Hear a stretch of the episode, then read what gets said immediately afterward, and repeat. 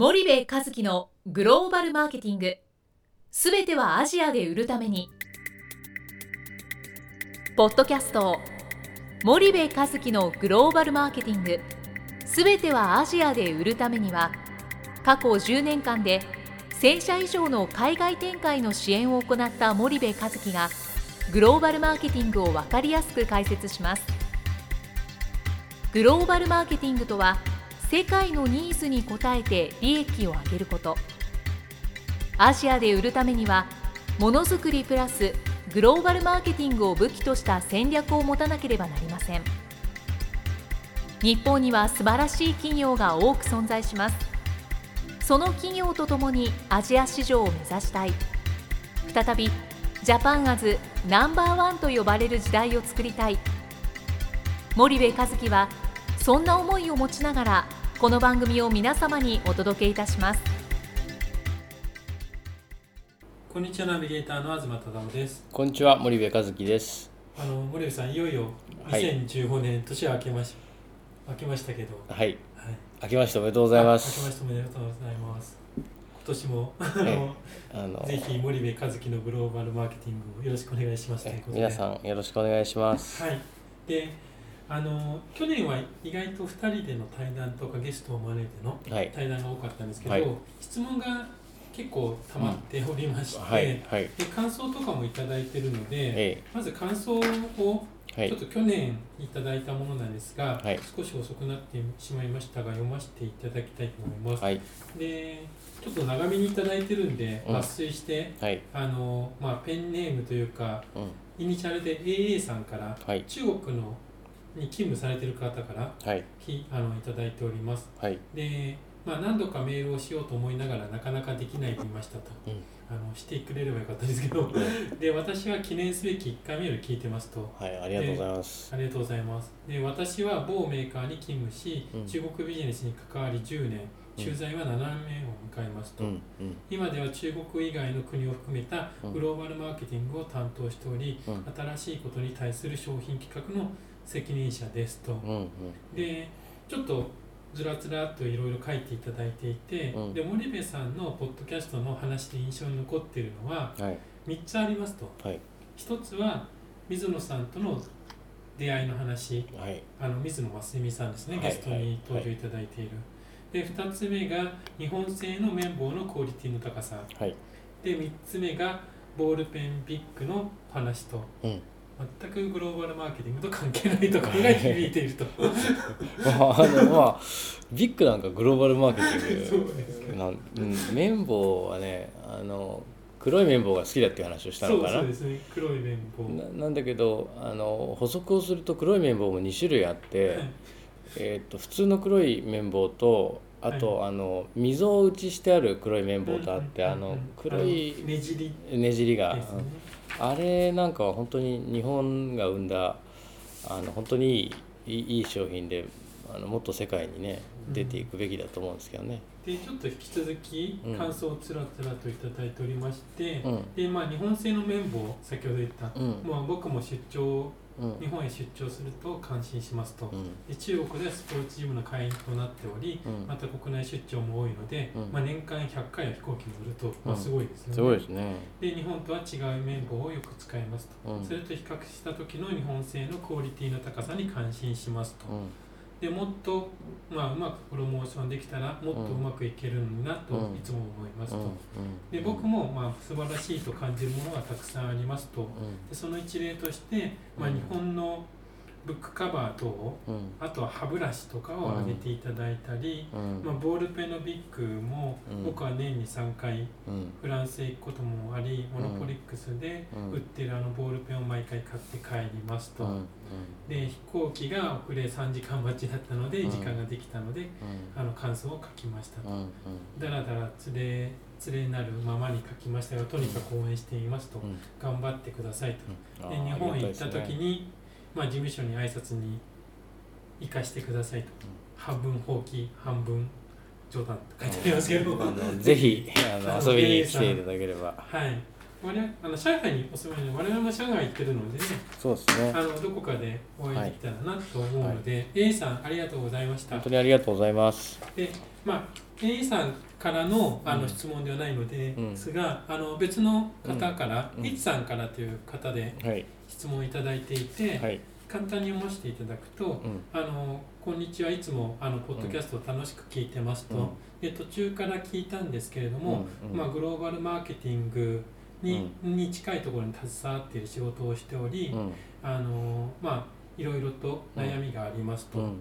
で森部さんのタイ、まあ、ポッドキャストのタイトルになっているグローバルマーケティングなんですけれども、森部さんが考えるグローバルマーケティングでうん。一番重要なことってうん。どんなことと考えますか？みたいなことでご質問いただいてるんですけども、まあ、グローバルマーケティングに関わっていて、うん。まあ、常日頃うん。仕事でグローバルマーケティング環境をやられている方だと思うんですけども、はいはい。森部さんが、まあ、グローバルマーケティングの中で、うん。まあ、最も重要なことってうんどんなことですかうん。っていうご質問です。はい。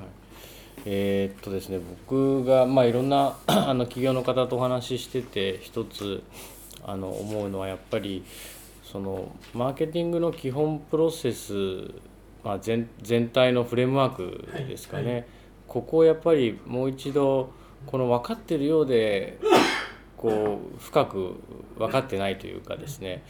ここをやっぱりもう一度そのスタディするっていうことは非常にあの重要なことだって思うんですよね。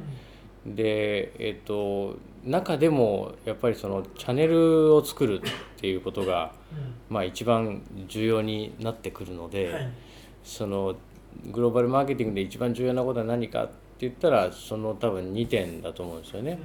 でチャンネルだけ必死にやってもあの後でガタが出るのでやっぱりマーケティングの基本プロセスを理解しつつチャンネルを徹底的に磨くっていうことが、まあ一番重要じゃないかなと思いますけどね。うん。うん。そうすると2つあっても1つ目がうんマーケティングの基本プロセスをうん。理解すると、うんうん。でここも少しうん。教えていただきたいんですけど、うんじゃあそもそもマーケティングの基本プロセスっていうのは具体的にうん。どういうことで、うん。どんなところが重要なんでしょうか、一般的にその RSTPMM って言われるもので、R はまあリサーチの略で、まあ、マクロ環境の分析とミクロ環境の分析してはい。スウォットをするっていう、まあはい、この3つの過程なんですけどね、うんどこの企業さんもやっぱりその市場環境の可視化はできてるんですよ。いいわゆるマクロ環境の可視化ってやつができてるんですよね。で弱いのがやっぱりミクロ環境つまりはその競争環境の可視化っていうことが全くできていなくて結局あの敵のいないところで戦うなんていうことってまあほぼないじゃないですか。そうですね。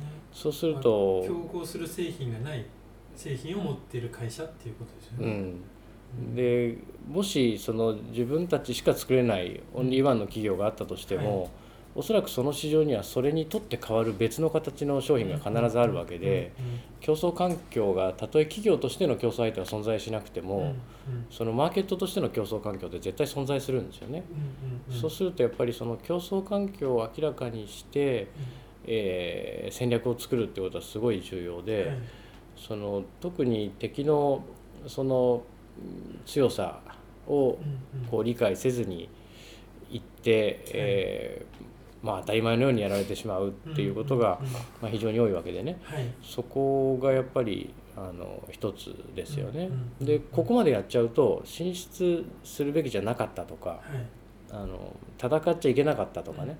もしくは戦うべきだったとかうん。もしくはどの国にプライオリティを置いて戦うべきかっていうことの優先順位が出るんですよね。はいですから一番最初のリスクを軽減できるっていう意味ではうん。この R っていうのは非常にやっぱり重要で、はい。えっと我々もその企業さんのコンサルをやるときに必ずそこから入るじゃないですか、そうですね。だからここはまあ一つですよね。うんうんうん。で2番目の STP ってまあセグメンテーションあのターゲティングポジショニングなんですけど、はい。その要はセグメンテーションとターゲティングがやばいんですよね。うん。うん、なんつったらいいのかな。もっとこうあの因数分解して、はい。えー、とめちゃめちゃ細かくあのセグメンテーションしてターゲティングをするっていうことをやっていかないと、うん。あの日本ではやってるんですよ。うんうんうん。けどそれが海外に行くとおなんかすごくざっくりしてしまうっていうのは一つ大きな特徴としてあるのかなという気がしますよね。であとポジショニングなんかは、えっと、日本だとこういうポジショニングであるとするじゃないですか。でそれを海外でも同じようにそのポジショニングで取りに行く、で必ずしもこれがいいっていうことじゃないんですよね。だからそこは変えていかないといけないし、はい、一番ねポジショニング変えてて私たちの生活の身近にある会社でいうとねあの100円ショップのダイソー、はいはいはい、日本のイメージと海外のダイソーのイメージ全く違うんだよね。日本のダイソーさんって本当に100円ショップ安いよ。とにかく安いよ。っていう、うん、その本当に庶民向けのイメージでバーンと打ち出してるじゃないですか、ね、ただ海外に行ったらダイソーの店舗のその表面の色は黒だし英語で「ダイソージャパン」ってこう書いて少しなんかフランフランとかを想像してしまうようなね店作りになってたりするじゃないですかフランフラン言い過ぎかな。す。いません。フランフランにすいません。ただあのかなりねポジショニング変えてるわけですよね。これでベトナムのにもありましたね、ね、そうですね、うん、だから我々の身近なところでいうとダイソーなんかはポジショニングが完全に変えてますよね、だからこれは別に B2B でも消費財のメーカーさんでも B2B のメーカーでもあの 当てはまることなんであの森部さんなりに、そのダイソーさんは、うなんでじゃあそのポジショニングを変えたのかっていうところを、な分析じゃないですけど、森部さんなりにどう？考えて僕はね日本でね100円ショップっていうと、はい、やっぱり庶民じゃないですか、うんうん、100円で何でも買える、うん、安いものが買える、うん、であんまり高級なものは期待してないわけですよね、ね、けど日本の100円ショップってアメリカのワンダーラーショップとか99セントショップに比べたら、もう売ってるものが明らかにいい、でこれ両方とも中国で作ってるのになんでいいかって言ったら企画力が全然違うわけですよね、はい。はい、日本人が日本で企画したものを中国で作らせるみたいな。アメリカ人が企画したものを中国で作らせるものよりも圧倒的に利便性のいいものがたくさんあるので、同じ100円でもいいものが、まあ、作れるという話なわけなんですけどね、その日本だとその本当に庶民向けなんですけど、これ100円って ASEAN 持ってった時に、えー、必ずしもその100円っていうものが我々日本人が、あの感じる価値よりも高いわけですよ。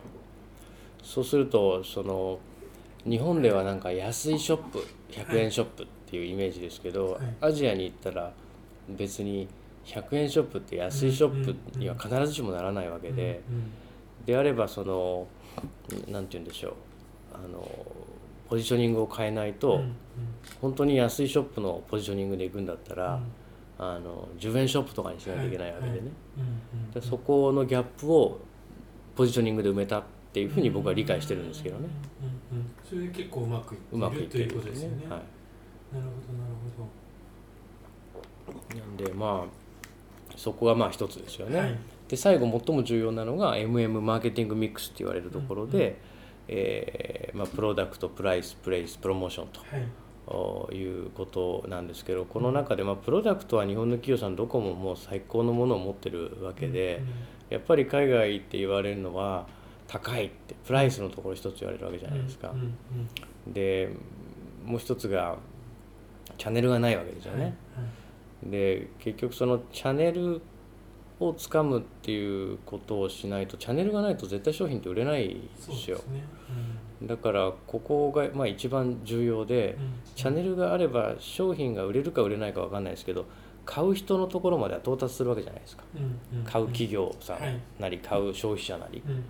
でそこの反応を少なからず見れるわけですよね。チャンネルを先に作ってしまえば、はい。はい、そうするとプロダクトの現地化もできるしプライスの現地化もできるわけで、はい、チャンネルっていうものがやっぱり一番まあ不足してる、うんうん、まあ、弱いっていうところですよね。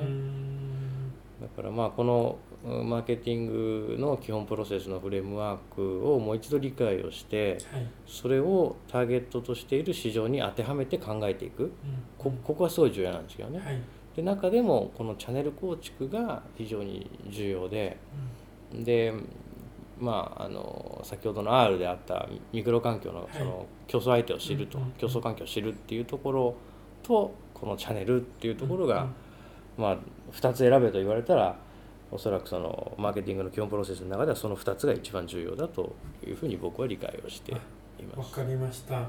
はい、じゃああの今日はお時間が来たので、はい、この辺にしたいと思いますけど最後に森部さんから少しお知らせがあるということで、えー、っとですね2015年弊社スパイダーイニシアティブのグローバルマーケティングセミナーの第1回目が、えー、1月の20日だったかな、はい、午後1時半から、はい。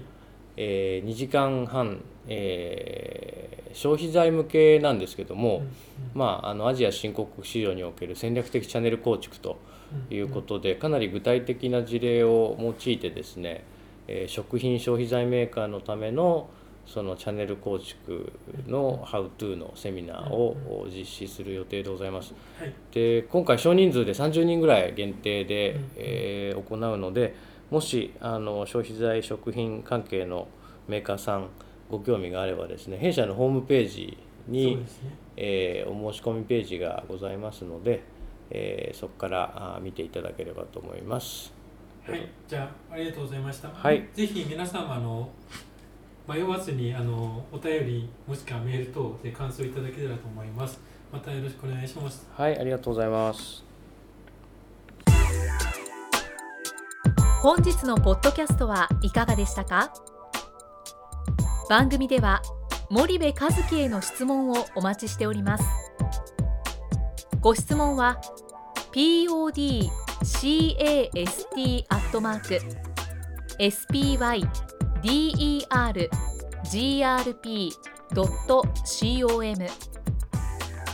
ポッドキャストアットマークスパイダー grp .com までお申し込みください。たくさんのご質問をお待ちしております。それではまた次回お目にかかりましょう。